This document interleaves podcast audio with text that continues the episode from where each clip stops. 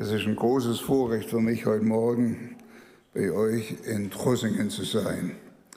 Bin froh, dass ich es endlich gefunden habe. War in Tuningen, war in Tübingen. Dann an der Tankstelle muss ich nochmal fragen und nochmal rum, nochmal rechts. Der Navi hat mich total durcheinander gebracht. Anyway, müsst ihr vielleicht den Navi sagen, wo ihr wohnt dass sie es richtig finden können. Ja, wir sind dankbar, dass wir einander kennen, schon viele Jahre lang, beide von euch. Und sind froh über das, was Gott hier in Trossingen mit euch zusammen tut. Schön, das zu hören, zu sehen. Immer wieder reden wir von euch in Amerika.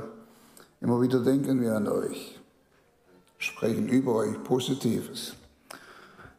Wir freuen uns über eure Gemeinde, eure Arbeit, auch euren Dienst, den ihr tut in, Äthiopien zum Beispiel, wo ich schon über 40 Jahre lang unterwegs bin, neben all den anderen Sachen, die ich tun darf. Und äh, sind froh zu sehen, wie ihr da mit euch engagiert. Die Geschwister dort bedürfen unserer Hilfe. Und sie, sie brauchen unsere Hilfe und sie verdienen ihre Hilfe. Es sind liebe Geschwister, die ihr alles geben für den Herrn. Unter sehr, sehr schwierigen Umständen. Ein Pastor dort, zu meinem besten Wissen, verdient ungefähr 40 Euro im Monat. Mit dem muss er seine Familie versorgen. Das Geht nicht, es klappt nicht. 30 Prozent Inflation im Land. Viele Schwierigkeiten politischer Art, manchmal auch mit Gewalt. Terroristen unterwegs, die, äh, wie heißt man, die Mörker, die, die äh, Magier, die, die so im Aberglauben unterwegs sind und, und das Volk im Griff haben mit teuflischen, satanischen Mächten. In einer unserer Gegenden, wo wir neue Gemeinden haben, mussten die Christen alle fliehen, ausziehen, weil diese Leute, die hatten solche Gewalt über diese Gegend, die Gemeinden mussten schließen. Eine unserer Gemeinden wurde nicht geschlossen Warum? Weil wir vor wenigen Jahren einen Brunnen dort haben einrichten lassen. Und der Brunnen hat außergewöhnlich gutes Wasser. Das einzige frische, gute Wasser für die ganze Kommune, die ganze Gegend dort. Und so haben sie diese Gemeinde nicht geschlossen, wegen dem Wasser. Und jetzt ist die Gemeinde immer noch am Dienst, obwohl sie eigentlich alle hätten flüchten müssen. Und Gott ist unterwegs trotz allem Widerstand. Ich war schon bei einer Taufe da oben, da mussten wir zwei Miliz, Milizmänner mit ihren Gewehren bestellen zum Schutz, dass wir die Taufe offen, im offenen Feld dort machen konnten. Äh, es sind einfach andere Umstände, unter welchen unsere Geschwister dort ihren Dienst tun in Äthiopien. 110 Millionen Menschen. 85 Prozent davon leben von der Landwirtschaft. Mit ihren alten Ochsen und alten Pflügen wird das Land bearbeitet, sehr fleißig. Aber sie leben in einem ganz minimalen Lebensstandard, den wir uns hier eigentlich gar nicht vorstellen können. Aber wenn sie dann zum Herrn kommen, sie lieben den Herrn, sie dienen dem Herrn von ganzem Herzen. Und alles, was ihr dort tut, ist gut angebracht. Ich habe neulich äh, eurem Pastor äh, was geschrieben, das ist eine verrückte Idee. Er wohnt, er lebt er in Trossingen und äh, so wie ich das höre, in Trossingen, in der Gegend gibt es Firmen, die machen Aufzüge. In, in Rottweil, ja, und da habe ich mitbekommen, niemand von euch arbeitet sogar dort. Wie heißt denn die Firma? Weißt du nicht. Okay. Gott weiß, welche. Ja. Und wir haben vor ein paar Jahren mit Gottes Hilfe und den Jugendlichen von Amerika und den Kindern, die haben da gesammelt. Und da konnten wir ihnen ein zentrales Verwaltungsgebäude für unsere Gemeinde in Äthiopien, in Addis Ababa, ihrer Hauptstadt, bauen. Fünf Stockwerke hoch. Und das Haus steht, das Haus ist in Benutzung, aber der Aufzug fehlt. Das Geld ging aus. Und da habe ich gesagt, Mano, vielleicht, vielleicht kann Gott es so wirken, dass jemand hier von der Gemeinde, der dort arbeitet, mit dem Chef dort irgendwie redet und vielleicht Gott kann Herzen bewegen und sie haben einen übrigen Aufzug, fünf Stockwerk hoch.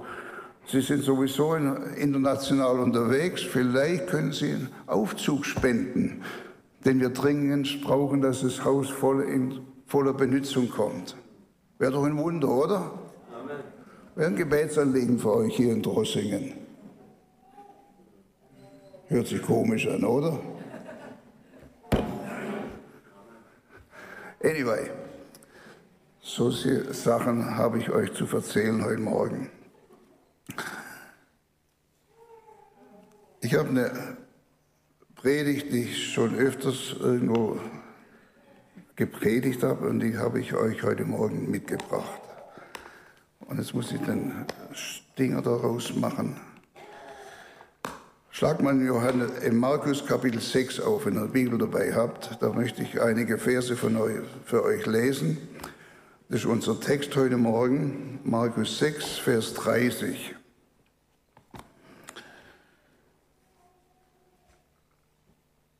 Und die Apostel kamen bei Jesus zusammen und verkündigten ihm alles, was sie getan und gelehrt hatten.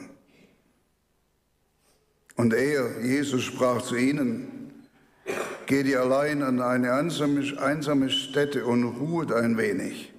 Denn ihrer waren viele, die ab und zu gingen und sie hatten nicht Zeit genug zu essen. Und sie fuhren in einem Schiff an eine einsame Stätte für sich allein und das Volk sah sie wegfahren. Und viele merkten es und liefen dahin miteinander zu Fuß aus allen Städten und kamen ihnen zuvor. Wie in Äthiopien wird auch alles zu Fuß gemacht. Die wenigsten Leute haben ein Fahrzeug. In unserer Gemeindebewegung mit 160 Gemeinden weiß ich vielleicht von zwei oder drei Autos. Sie gingen zu Fuß aus allen Städten und kamen ihnen zuvor. Und Jesus stieg aus und sah das große Volk und es jammerte ihnen derselben, denn sie waren wie Schafe, die keinen Hirten haben. Und er fing an eine lange Predigt. Da nun der Tag fast dahin war, traten seine Jünger zu ihm und sprachen, es ist hier öde und der Tag ist bald dahin. Lass sie von dir, dass sie hingehen umher in die Höfe und Dörfer und kaufen sich Brot. Er aber antwortete und sprach zu ihnen, gebt ihr ihnen zu essen. Und sie sprach zu ihm, sollen wir denn hingehen und für 200 Silbergroschen Brot kaufen? Wahrscheinlich alles, was sie in der Tasche hatten bei Judas.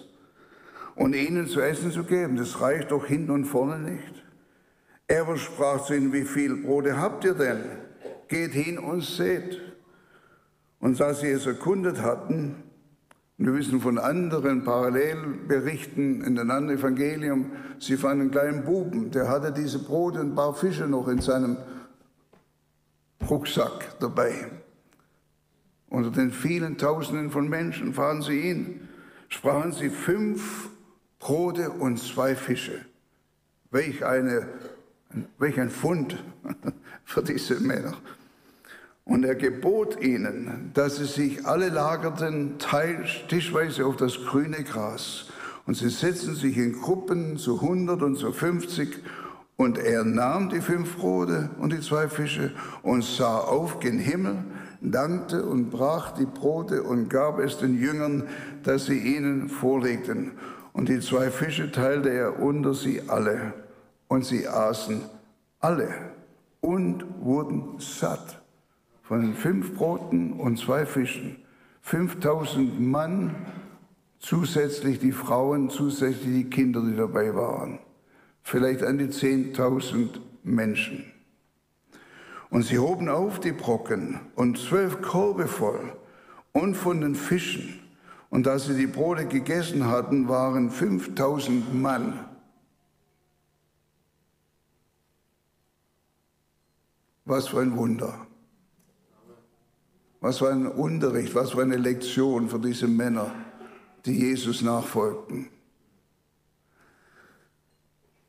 Wenn du die umgebende Situation etwas näher betrachtest, da kannst du zum Beispiel im Johannesevangelium nachlesen.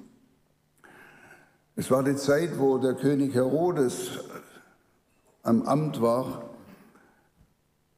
und der Name Jesus bekannt war bereits im ganzen Land. Und die Leute sprachen davon, dass Johannes der Täufer wieder von den Toten auferweckt war, weil König Herodes ließ ihn enthaupten. Und jetzt kam diese Nachricht, dass hier jemand da ist, Tote werden auferweckt und, und, und Kranke werden geheilt und, und Tausende kommen zusammen. Und da sagten sie, das muss der Johannes sein, der ist auferstanden von den Toten. Bei ihm waren es auch so Tausende, wo zusammenliefen.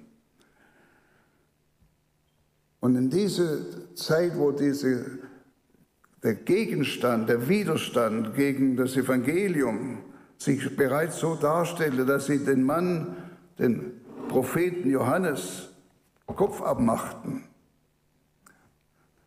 Das war die Situation, in dem dieses Wunder, dieses Brotwunder geschehen war von Jesus mit seinen Männern in einer öden, abgelegenen Gegend.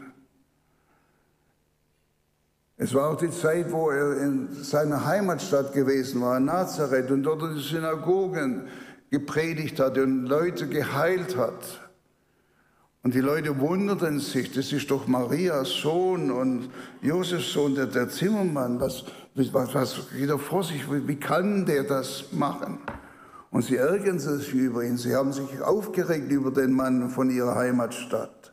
Und er konnte dort viel, nicht viel tun. Der Widerstand zu Hause war aufgebaut. Und König Herodes war auf dem Kriegsfeldzug gegen das Evangelium.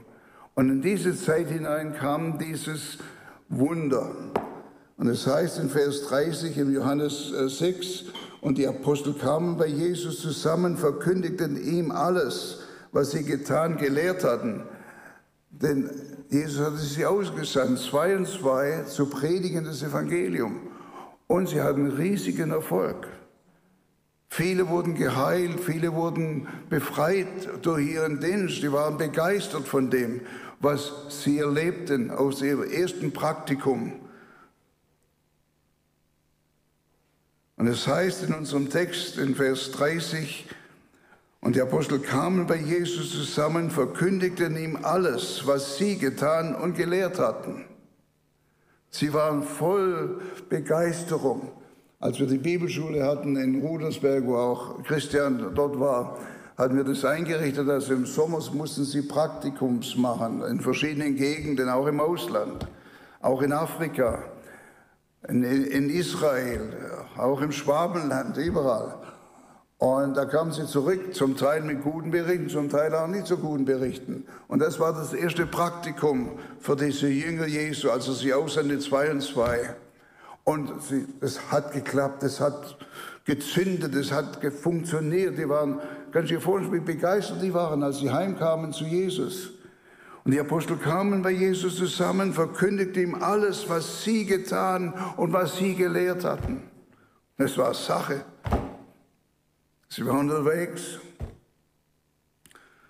Und er sagt zu ihnen, unser Text, geht ihr allein an eine einsame Stätte und ruhet ein wenig.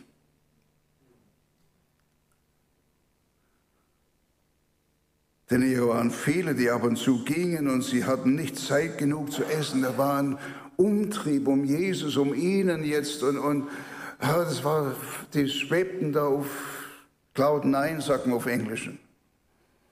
Und Jesus brachte sie herunter und sagt, halt, macht langsam, geht in eine einsame Stätte und ruhet ein wenig. Die Niere waren viele. Sie waren begeistert von ihrem Erfolg, zu Recht. Sie waren ausgesandt und das hat geklappt. Und nun sollen sie allein gehen, an eine einsame Stätte und ein wenig ruhen. Und sie fuhren in einem Schiff an eine einsame Stätte für sich allein. Und das Volk aber sah sie wegfahren. Die waren schon so beachtet äh, unter den Leuten. Die waren die letzte Nachricht, die so in der Gegend war, was vor sich geht bei ihnen mit diesem Jesus von Nazareth. Das große Volk und es, sie liefen dahin zu Fuß aus allen Städten und kamen ihnen zuvor, bevor sie auf der anderen Seite vom See kamen, waren die Leute schon dort. Weg von diesem Alleinsein. Wieder waren Tausende von Menschen versammelt. Und Jesus stieg aus aus dem Boot und sah das große Volk. Und es jammerte ihn. Denn sie waren wie Schafe, die keinen Hirten hatten. Und er fing an eine lange Predigt. Kannst du dir vorstellen, diese Jünger, die wollten jetzt eine Ruhepause haben, so ein, so ein, so ein so ein so Rehabilitationsmoment, so einen kleinen Urlaub, den sie ja verdient hatten. Und jetzt kommen die Leute, rennen da voraus und bevor sie an ihren Ort kommen, sind schon Tausende dort. Und dann, Jesus schickt die nicht weg, sondern er fängt an eine lange Predigt. Das Letzte, was sie wollten. Und er heile ihre Kranken.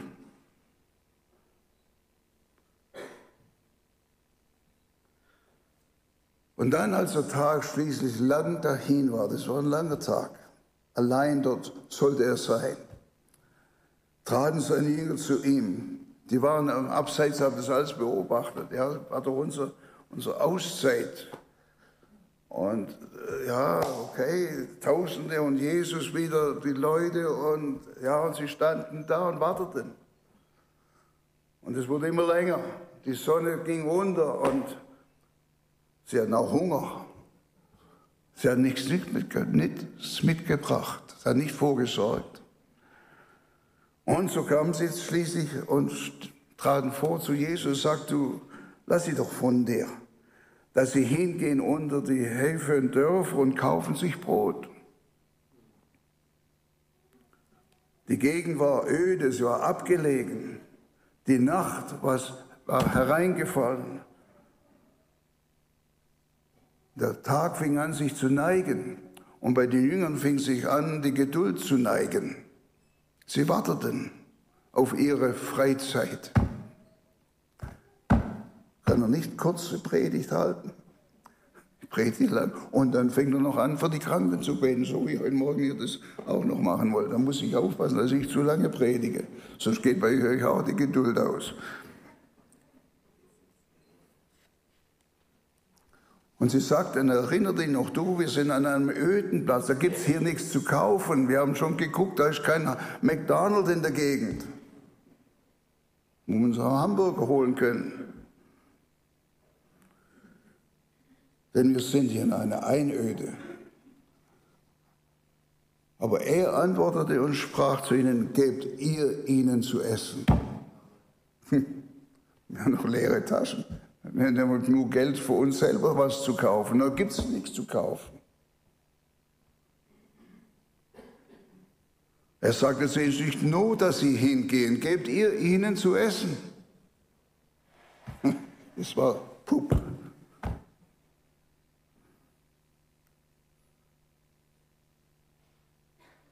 Und Philippus im Johannes 6, 5 heißt es, Philippus sprach auch dann und sagt, wo kaufen denn wir Brot, dass diese essen? Wo soll wir denn Brot kaufen? Da gibt es keine Bäckerei.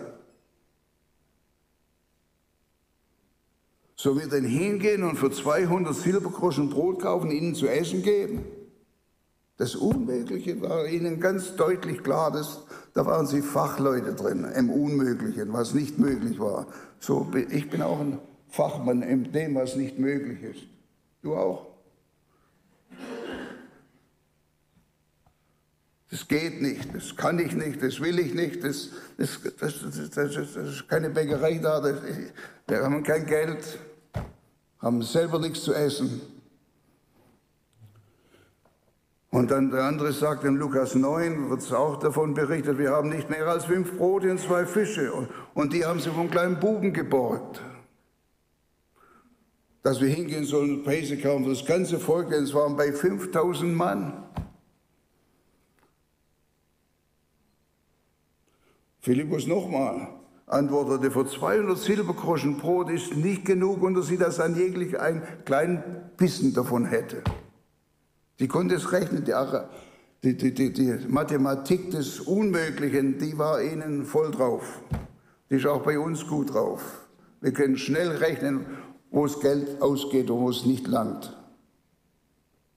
Sagst du deiner Frau, wenn sie wieder ein neues Kleid kaufen will, du, das, das, das klappt den Monat nicht.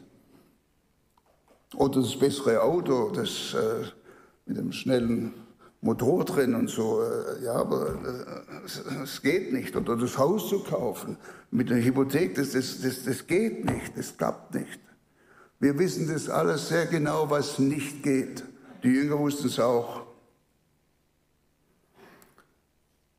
Und so kommt diese Lektion zielgerade in ihr Leben hinein, in ihren zukünftigen Dienst war das un, unumgänglich notwendig, dass sie begriffen, begreifen würden, wie mit diesem Unmöglichen umzugehen in ihrem Leben, in ihrem Dienst.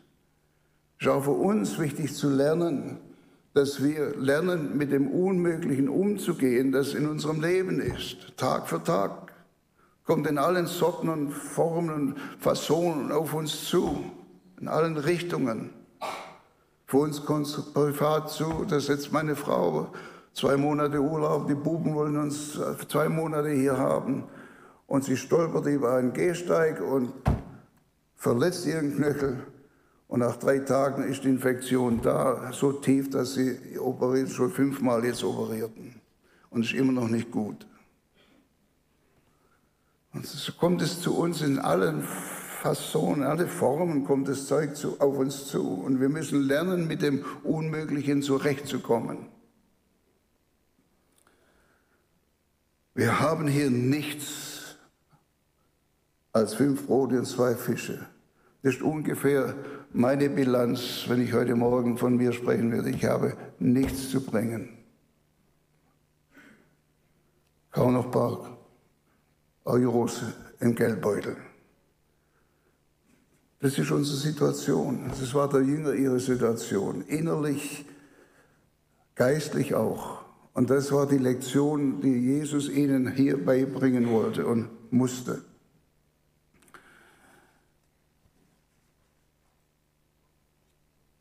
Und er gebot ihnen, das war die Antwort auf diese Argumente des Nichthabens, des Unmöglichen.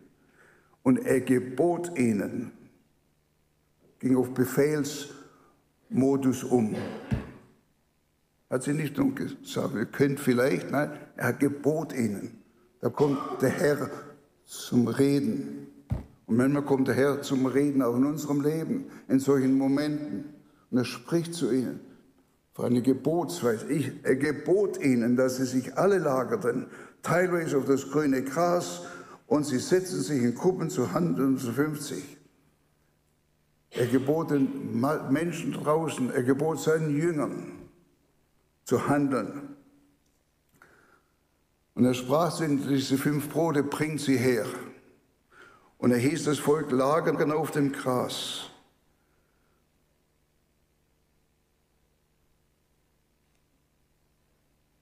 Da mussten sie schaffen, da mussten sie arbeiten, das Machen, das Unmögliche vorbereiten.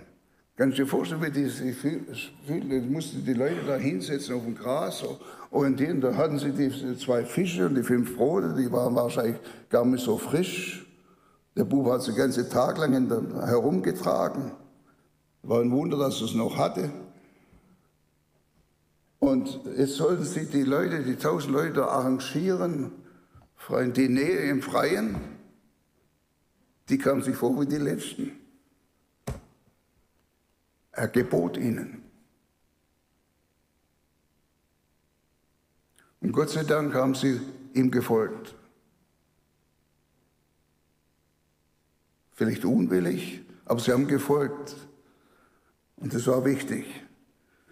Und er nahm diese fünf Brote und die zwei Fische, hat es genommen, das Wenige, das Nichts, das Geborgte, das Altbackene. Das, der Fische haben wahrscheinlich schon ein bisschen gerochen. Er nahm diese fünf Brote und die zwei Fische und sah auf den Himmel, dankte und brach's die Brote, gab sie den Jüngern, dass sie ihnen vorlegten und die zwei Fische teilte er unter sie alle.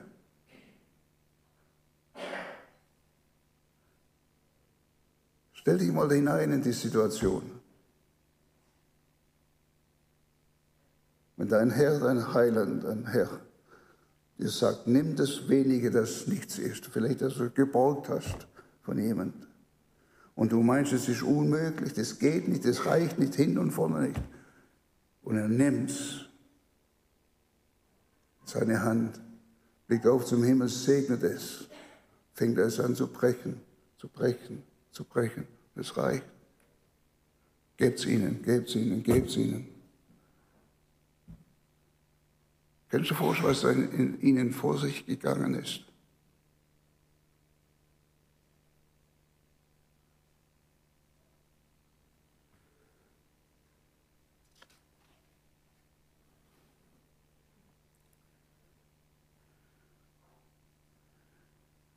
Und sie aßen alle und wurden satt.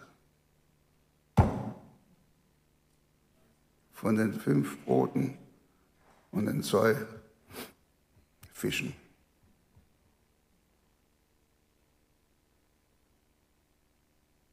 Das ist unmöglich. Ja, es war unmöglich. Aber Gott macht es möglich. Das Unmögliche. Das Nichts kann er benutzen, wenn es in seine Hand legt. Kann es brechen, kann es vermehren und plötzlich, es reicht. Nächstes Mal, wenn du so in eine Unmöglichkeitssituation kommst und du hörst den Herr sagen, du sollst es ihm geben, dass er es bricht, er macht es nicht kaputt, er vermehrt es, er segnet es und plötzlich stillt es den Hunger. Aber weißt du, die Männer haben auch Hunger gehabt, die haben immer noch nicht gegessen. Die haben ja jetzt die Arbeit dazu tun. Da waren sie vielleicht noch hungriger dabei. Aber den haben sie wahrscheinlich ein bisschen vergessen mit dem Wunder, das durch ihre Hände passierte. Die Hände Jesu in ihre Hand und weiter in die Hände von den Leuten, die da draußen Hunger hatten. Kannst du dir vorstellen, was da vor sich ging? Und wenn du das Wunder erlebst in deinem Leben, dass Gott eintritt und das Unmögliche in deinen Händen möglich macht, vielleicht vergisst du sogar dann auch deinen eigenen Hunger und bist froh und fröhlich, dass Gott dir hilft. Sie wurden alle satt. Alle Berichte berichten das, sie haben alle satt gegessen. Und dann kommt das andere noch. In unserem Text heißt es in äh, Vers 43, und sie hoben auf die Brocken, das übrig blieb, zwölf Körbe voll und von den Fischen. Jetzt hat jeder von den zwölf Jüngern einen Korb voll Brocken noch mit nach Hause nehmen können genug zu essen, dass er nicht mal alles selber essen konnte. Auch sie wurden versorgt. Mich eine Lektion.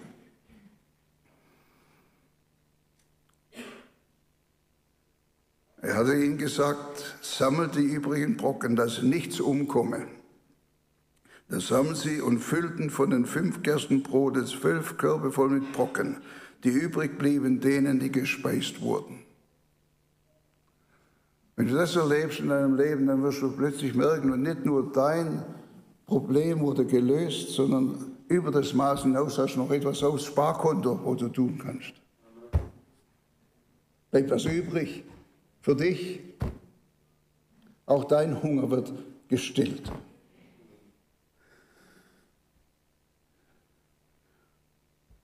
So lass uns das nochmal zusammenfassen. Der Tag ist nun fast dahin. Der Tag neigte sich. Die Sonne war am Untergehen. Der Tag der offenen Tür in unserer Zeit geht vorüber. Wir leben in einer Zeit in unserer Gesellschaft, in unserer Welt, hier in Deutschland, in Europa, in Amerika, wo wir merken, dass der Tag sich neigt. Der Widerstand gegen das Evangelium, gegen Jesus, der nimmt zu.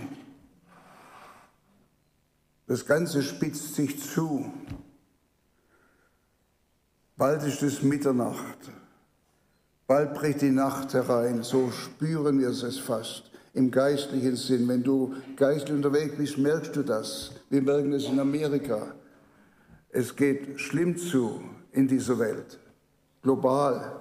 Amerika wie in Europa, das hängt alles zusammen. Und alles hält die Unterschrift Satans, das ganze Ding. Dämonischen Werk ist da unterwegs. Die ganzen Sachen, die da laufen, schräg laufen in der Politik, haben alle eine antichristliche Handschrift, wenn du es sorgfältig liest. Und ich würde dich einladen, das sorgfältig zu lesen.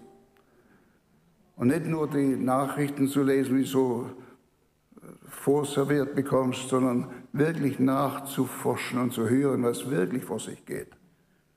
Denn die Medien, die erzählen dir auch alles schräg, sind Teil von dem Problem. Und so, die Zeit verdichtet sich, das Ganze verdichtet sich. Das Bedürfnis wird immer stärker. Die Menschen, ich merke es hier in Deutschland, die sind in Not auch von diesem äh, Covid, von diesem, äh, diesem, diesem Bakterium, was weiß ich, was es war, von China.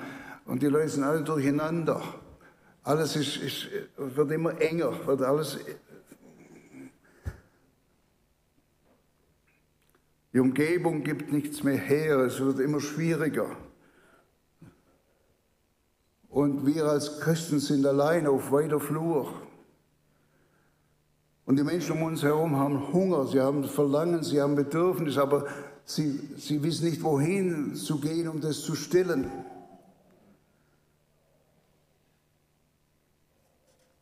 Und wir sind da und selber merken als gläubige Menschen, wir haben auch nicht die Antwort, wir können ihnen auch nicht helfen und wir haben auch Hunger. Und dann sind wir geneigt zu sagen, die sollen für sich selber sorgen. Ich habe genug Sorge um mich selber, und meine Familie, dass ich da heil durchkomme, was da uns entgegenkommt. Und vielleicht sogar sind wir geneigt, überhaupt nicht daran zu denken, dass wir Verantwortung haben, ihnen was zu essen zu geben. Wir haben ja selber Hunger. Lass sie selber versorgen am Bierstand oder Diskothek oder McDonalds oder wo auch immer. Sollen sie machen. Ich habe genug Sorge um mein eigenes Ding. Mein Sohn in Altbach, der hat schon einen Keller voll mit Wasser und mit Nudeln und mit, mit Linsen. Die haben Angst, dass das Essen ausgeht. Das ist das Zeichen unserer Zeit nebenbei.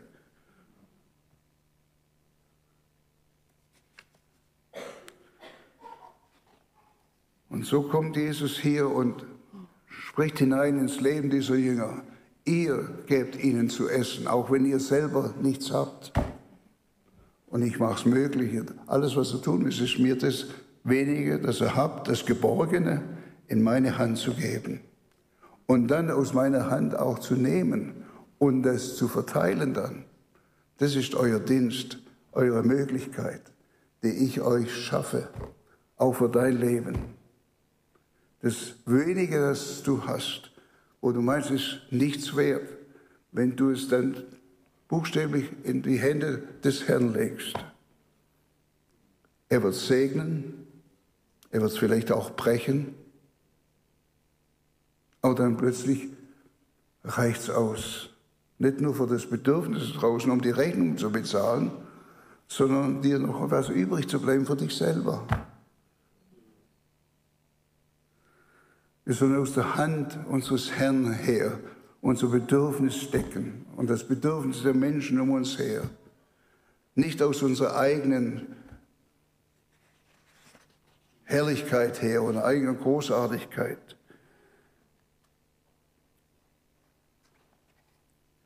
Ein Dienst,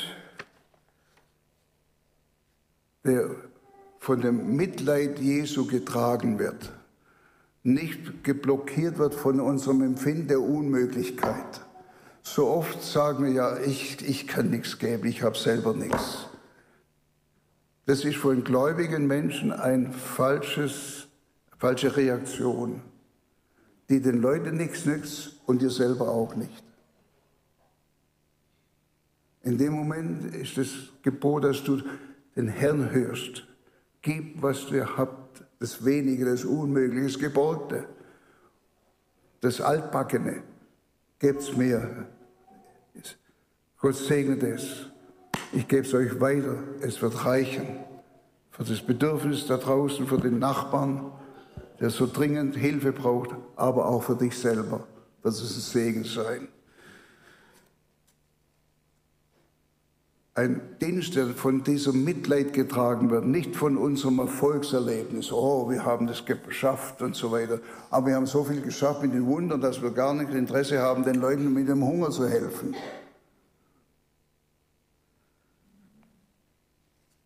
Und dass wir lernen, auch wenn es unpassend ist, dass wir dienen. Auch wenn das unmöglich und so stark ist. Und dass unser Dienst von dem Bedürfnis her, da draußen in unserem Leben her getrieben wird, nicht von unserem Ego-Empfinden. Ich mag nicht, ich kann nicht, ich will nicht. Das ist manchmal auch unser Unvermögen, unser Wille, der nicht will. Die Männer haben sich gesträubt, das zu machen.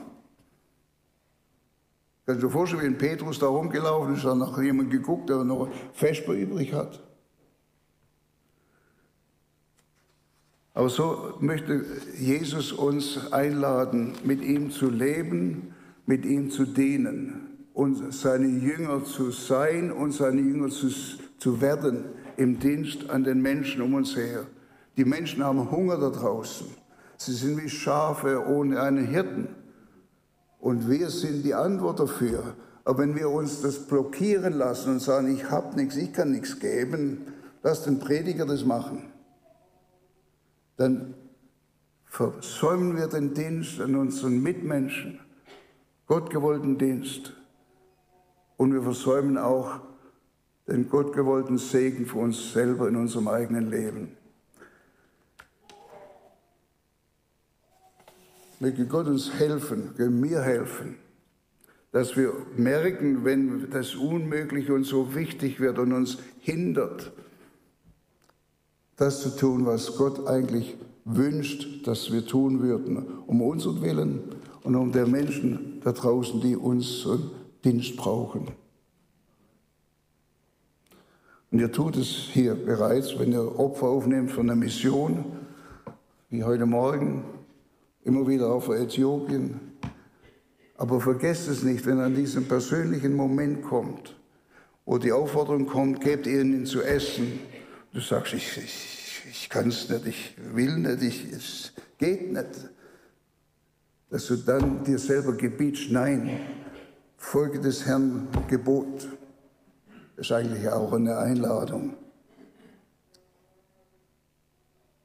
Lieber Heiland, wir danken dir, dass du uns kennst und dass du uns liebst und uns dienst, gerade so wie wir sind, unfertig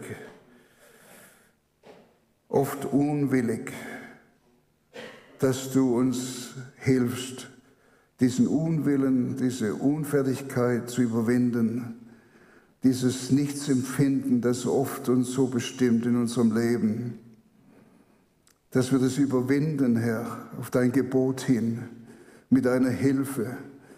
Und dass wir Mut bekommen und Gehorsam bekommen unser weniges dann in deine Hände zu legen im Vertrauen, dass du es segnen kannst, es brechen kannst, es vermehren kannst, dass es dem Dienst dient an den Menschen für die du so sehr Mitgefühl und Mitleiden hast. Also hat Gott die Welt geliebt, dass er seinen eingeborenen Sohn gab, auf dass auch wir uns geben zum Dienst an den anderen und dass auch wir dann unseren eigenen Hunger gestillt bekommen, Herr. Der Hunger, der so oft auftaucht in unserem Leben. Herr, wir bitten dich, dass du uns hilfst, als deine Jünger zu lernen und dir zu folgen, damit unser Segen völliger wird, überfließend wird, nicht nur für uns selber, sondern auch für unsere Familie, für unsere Arbeitskollegen, für unsere Nachbarn, für unser deutsches Volk, Herr, für unsere Geschwister zurück in Rumänien, Herr, dass wir zum Segensquell werden, dass wir ausgeben, was du uns geschenkt hast, was wir in deine Hände gelegt haben und du wieder uns gegeben hast, Herr. Lass uns dieses Wunder erleben in unserem eigenen Leben, immer wieder aufs Neue, Herr. Wir bitten dich darum. Segne uns, Herr. Hilf uns um deines Namens willen, bitten wir es. Amen. Wenn dir die Predigt weitergeholfen hat, dann teile sie gerne mit deinen Freunden und Bekannten. Abonniere unseren Podcast, um keine weitere Predigt zu verpassen. Und wenn du unsere Arbeit unterstützen möchtest, findest du auf unserer Webseite unter gegotrossingen.de weitere Informationen. Wir freuen uns, dass du heute dabei warst.